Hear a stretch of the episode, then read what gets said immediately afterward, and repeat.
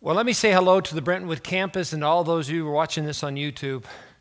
We are recording this on a Saturday evening in the middle of a blizzard. And so, besides myself and Todd Heisey, um, who manages our multimedia, there's no one else in the room. So, I'm going to be doing a lot of looking at the camera today. Well, as we begin this second uh, message on close calls, where the series is focused on living out God's call in our close relationships, Last week, we uh, listened to Jen Rousel, who uh, took us through a journey on uh, understanding our faith and dating. Uh, today, I want to talk about marriage. And our subtitle is uh, Fully Known, Fully Loved. Now, just before I begin this message, I just want to again do a shout out, if it hasn't already occurred, in uh, the service that, where this is being watched, that we are having that big night out called A Romantic Evening in Italy. Uh, it's coming this uh, February 15th, Friday evening. Uh, if you haven't got a ticket yet, um, I would just really encourage you to uh, uh, make that uh, a time for you and your husband and wife to have, have a great night out. I know there's tickets still available, and just pick one up before you leave um, tomorrow.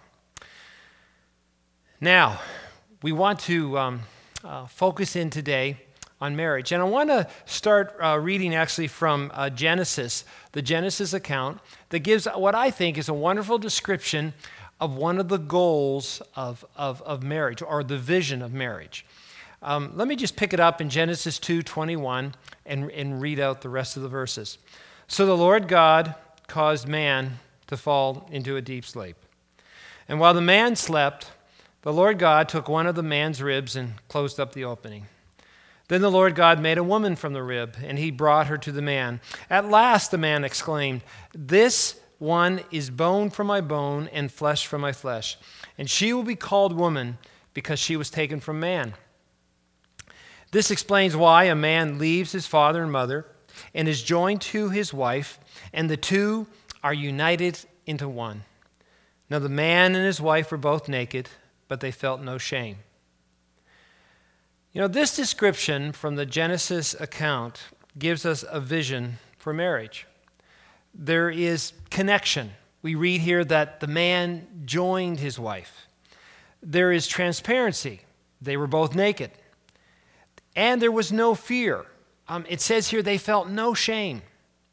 And, and when I wrap all these ideas together, I, I get what I call a, a, a vision for marriage that, that comes out of God's creation.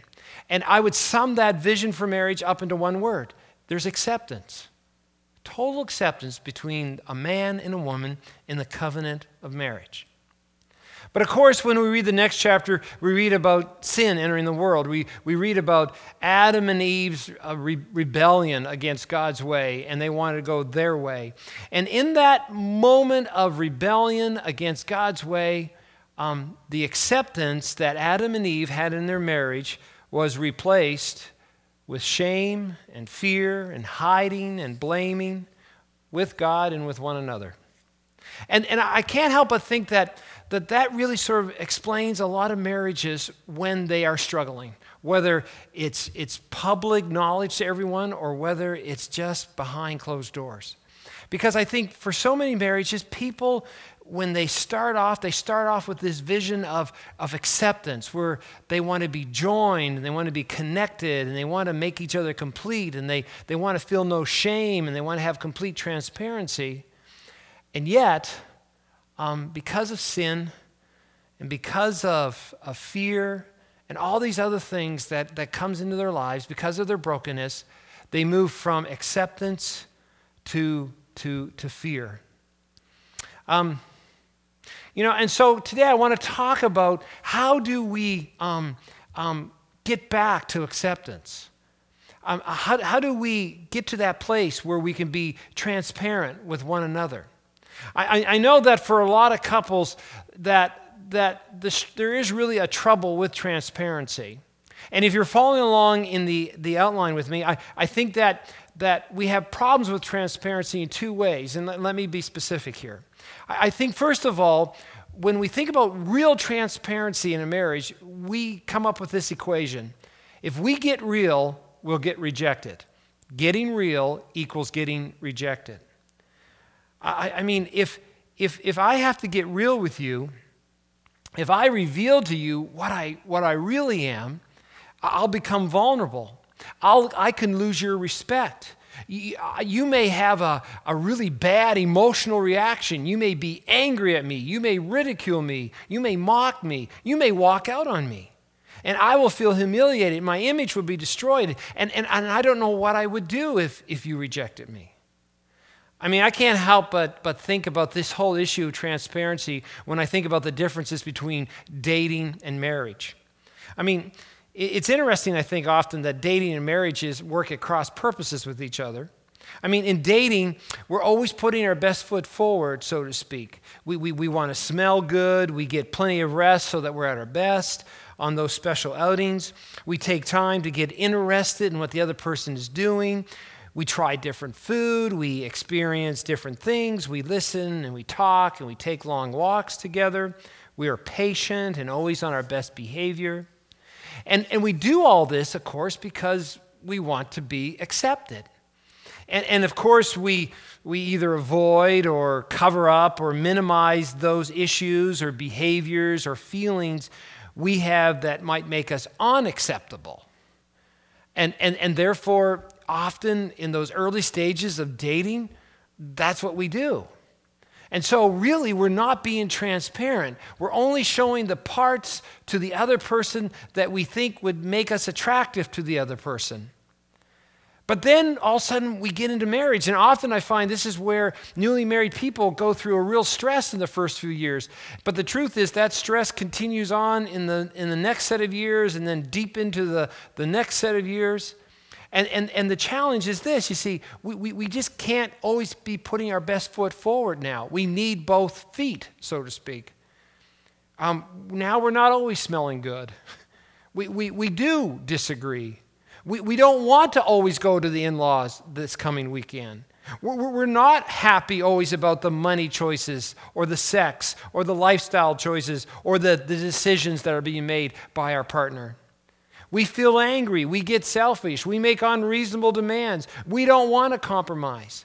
And then, of course, throw in all the struggles of worry and lust and anger and idolatry and greed and pride that are deep in our hearts, which, which we have a hard time telling ourselves about, let alone sharing them with our partner. So we start to believe that getting real means getting rejected. We're terrified of telling our partner our needs, our wants, our hopes, our fears, and most of all, our secrets. And that leads us also to the other problem with transparency, and that means we start to believe the lie of pretending. We start to really think it's better just to get through this thing now called marriage is to pretend. We, you know, it's better to let people think we have it all together. We may even come into sort of a silent, unspoken agreement uh, between a husband and wife that says, you know, we've got to pretend that everything's okay. And so even when they come to church, they, they want everyone to think that they're a marital success, both spiritually and relationally, relationally, yet they sit in silent agony because maybe there's abuse, verbal, uh, physical. Maybe they're facing bankruptcy. Um, maybe they have a, a pregnant child that they can't share with anyone else. Maybe they have another issue going on that they're struggling with deep uh, mental illness uh, in their marriage. Who knows what it is, but they can't share it with anyone. And so they go on pretending. You know, what I think happens to all of us at this moment when we buy into this lie of pretending is we forget about how honest the Bible is about the marriages that we read in the Bible. There is no pretending there. I mean, think about it. Um, Adam and Eve, they, their honeymoon started in paradise and then it went downhill from there. Um, Abraham and Sarah, read about them in the Genesis account. I mean, Abraham uh, wouldn't stick up for his wife, uh, pretended at times uh, she was his sister so he, he, wouldn't get in trouble, so to speak. He impregnated uh, a, a, servant woman. Um, um, then I think of King David, I mean, uh, who wrote the Psalms, who um, was called a man after God's own heart. I mean, he committed adultery with another man's wife. Um, and then he had the husband murdered. Um, um, then I think of Solomon, David's son. I mean, it just got worse from there.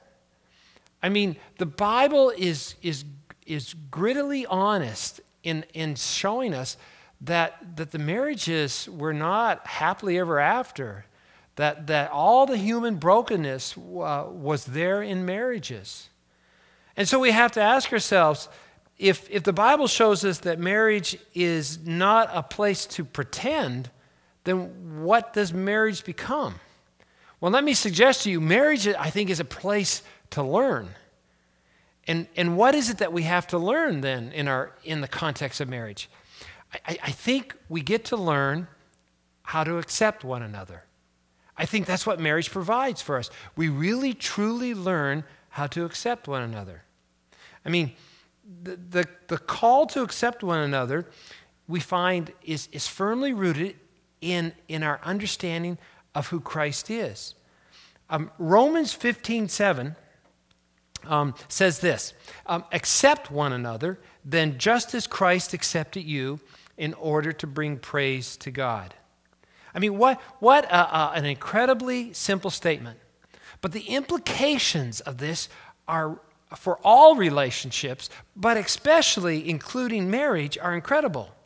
I, I mean, what this is telling me is that my acceptance of my partner with all of their strengths and weaknesses, successes and, and failures, um, their opportunities and their threats, is, is rooted in the gospel of Christ. It's not based on their attractiveness or worthiness or performance, but my acceptance of them is instead based on Christ's acceptance of both of us. I mean, that, that, that's revolutionary when you, when you really start to grab it. I mean, the gospel, the good news we must never forget, is this wonderful message that says that we don't have to pretend or perform anymore for God. I mean, Jesus comes to each of us and he doesn't say, Dave, if you just clean up a bit, if you just get your act together, dress better, pray better, live better, um, work harder, then I'll let you into my family. I mean, when I look at the gospel of Christ, this is what it tells me it says that Jesus accepts you and me just the way we are. And when someone knows all about me as Jesus does, all the humiliating truth about me as Jesus does, and still accepts me, you know what it means? It means I have hope. And the gospel, then, we have to understand that, that we need to apply to our marriages is this we are not loved because we are lovely, but we are loved in spite of our unloveliness. We are not loved because we made ourselves worthy of love, but we are worthy of love because Jesus died for us. When, when we were unattractive, He made us attractive because of what He has done, not what we have done. He accepted us when we were unacceptable. As the Bible says, while we were still sinners, Christ died for us. Now, now when we let the gospel of what Christ has done for us to shape our, uh, our marriage relationships, when we, when we bring the gospel into our marriage, um, we're able to move towards deeper and truer relationships. In fact, um, I, I want to do a modification on something that I usually say to most married couples when I'm performing their wedding ceremony. I, I talk about um, if you want to truly grow closer together, which is ultimately, um, I believe, the desire God puts in our heart when we enter into a marriage relationship. Um, I say, think about a triangle. I said, here's the, here's the woman, here's the man. You now enter into marriage, but, but often we go, well, now how do we get closer together? How do we get past all of our fears and our shame and our failure? Well, what I want to suggest as we think about this good news, this gospel, is let's put the gospel up here in this triangle form. And when we think about saying, as the husband and wife move closer in their understanding of the gospel, look what's happening. They start moving closer together themselves. You know, John Ortberg wrote in his book, The Me I Want to Be, he says, Relationships grow deep when people become real. But I want to suggest that realness can only occur with one another when I know I am accepted just as I am. If I have to change me to be loved by you, we have now thrown the gospel out of the window. So, so that moves us into this whole idea as we talk about accepting one another. And again, if you're following along the outline, you know, what, what does this acceptance of one another look like? Well, I really want to say when you, when you are accepting one another just as Christ accepted you, you will put this type of love in action. And this is what it will look like. I think, first of all, it means that um, in your marriage, you'll be more amazed that you're forgiven than being right. I, I know that often um, uh, uh, a husband and wife can start sort of poking at each other about who's right and who's wrong. But when you bring the gospel into your marriage, you're going to always be more amazed that you are forgiven than being right. It also will, will mean this that, that when your partner is acting in an unattractive or sinful way, it's not a time to just pretend nothing's wrong. Instead, because of the gospel of Christ, you and I will reach out in love that truthfully faces the brokenness. I will accept this person just as Christ accepted me in my brokenness. Uh, um, it also means this it means that we will not reject our partner or walk away when they are expressing their brokenness or sinfulness. Um, we will consider how Christ reached out to us in all of our sin and brokenness through his death on the cross. And when we look, and then we'll look to Christ to soften our hearts and give us strength to, so that we can put time and effort to love our partner well uh, during these difficult moments.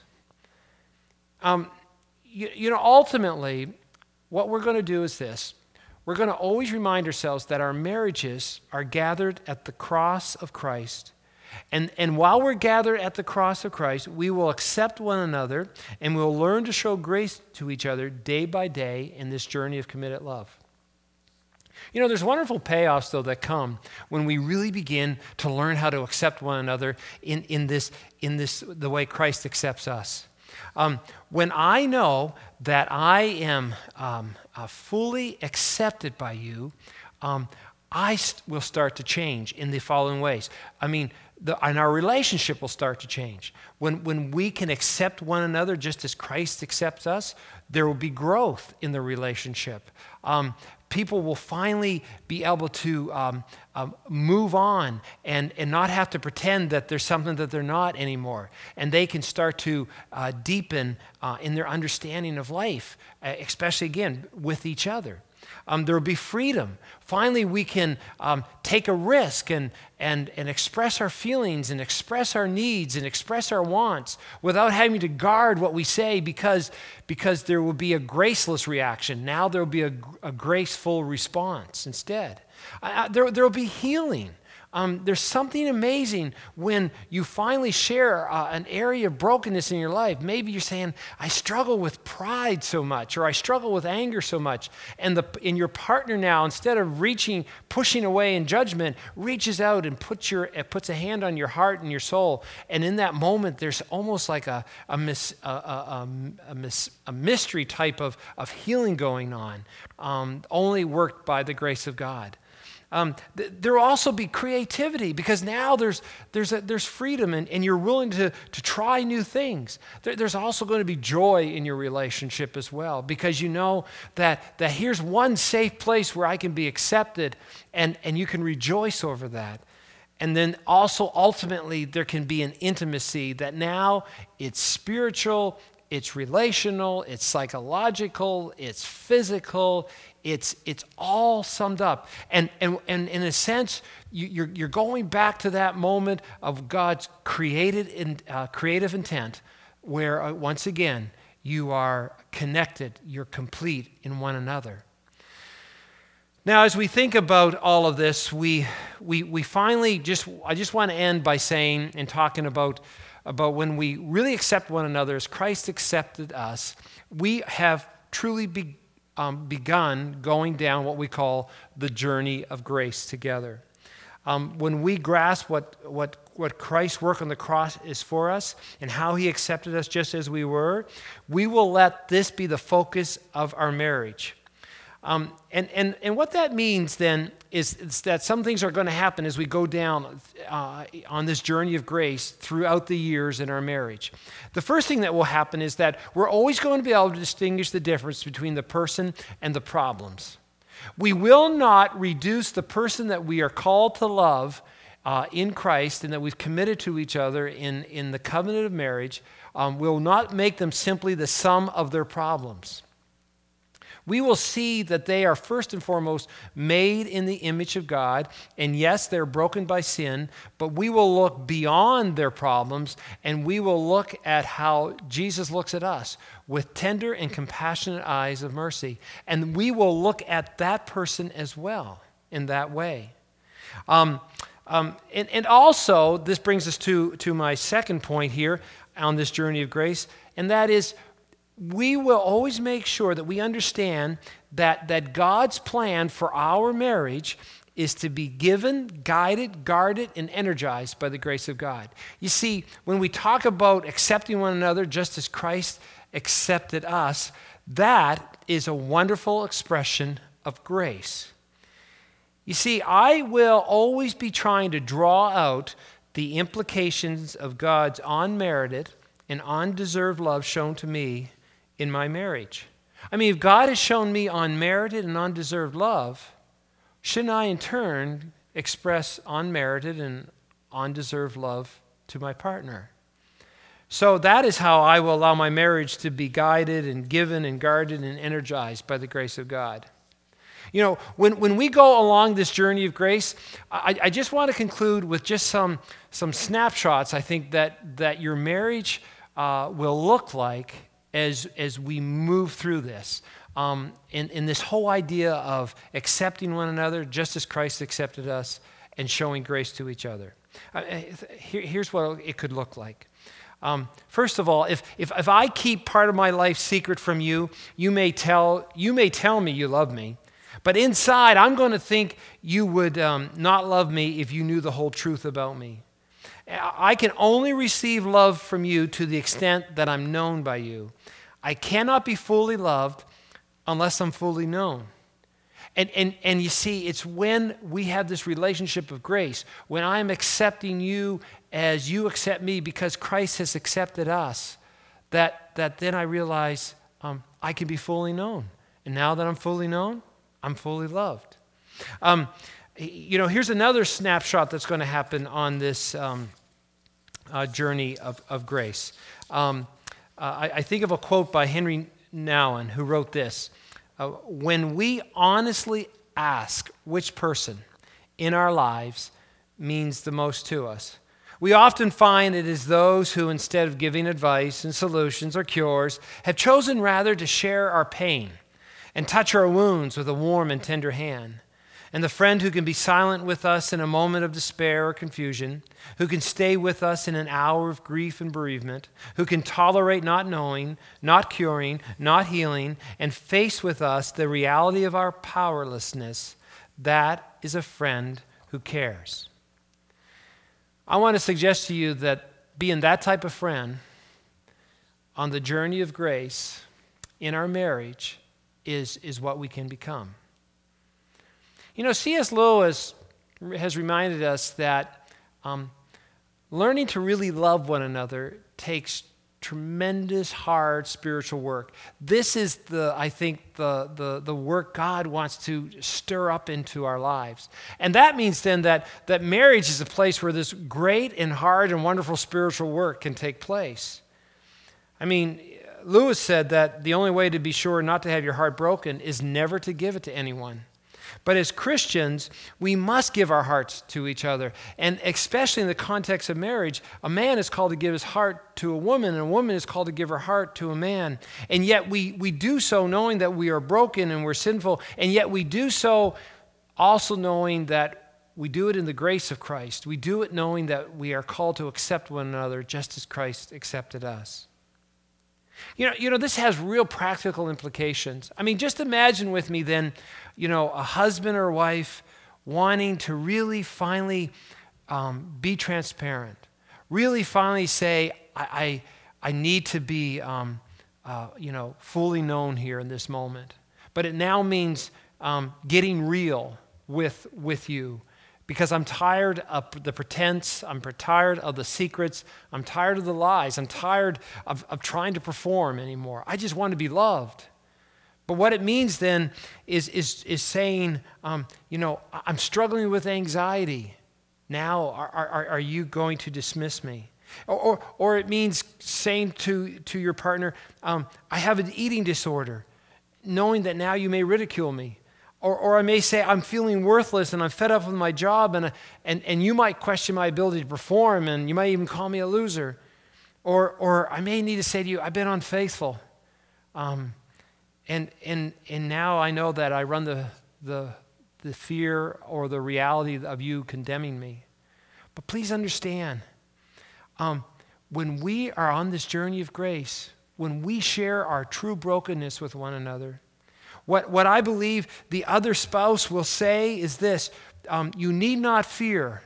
I accept you because Christ accepts us, and we will continue to move towards freedom in healing, in intimacy, because of grace.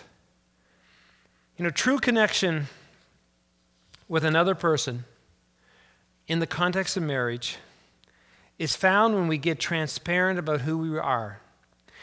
Oh my goodness, we need to have in our marriages conversations that move from small talk and just the facts of life, like, honey, you know, it's snowing outside. Like, whoa, is that how deep your relationship goes?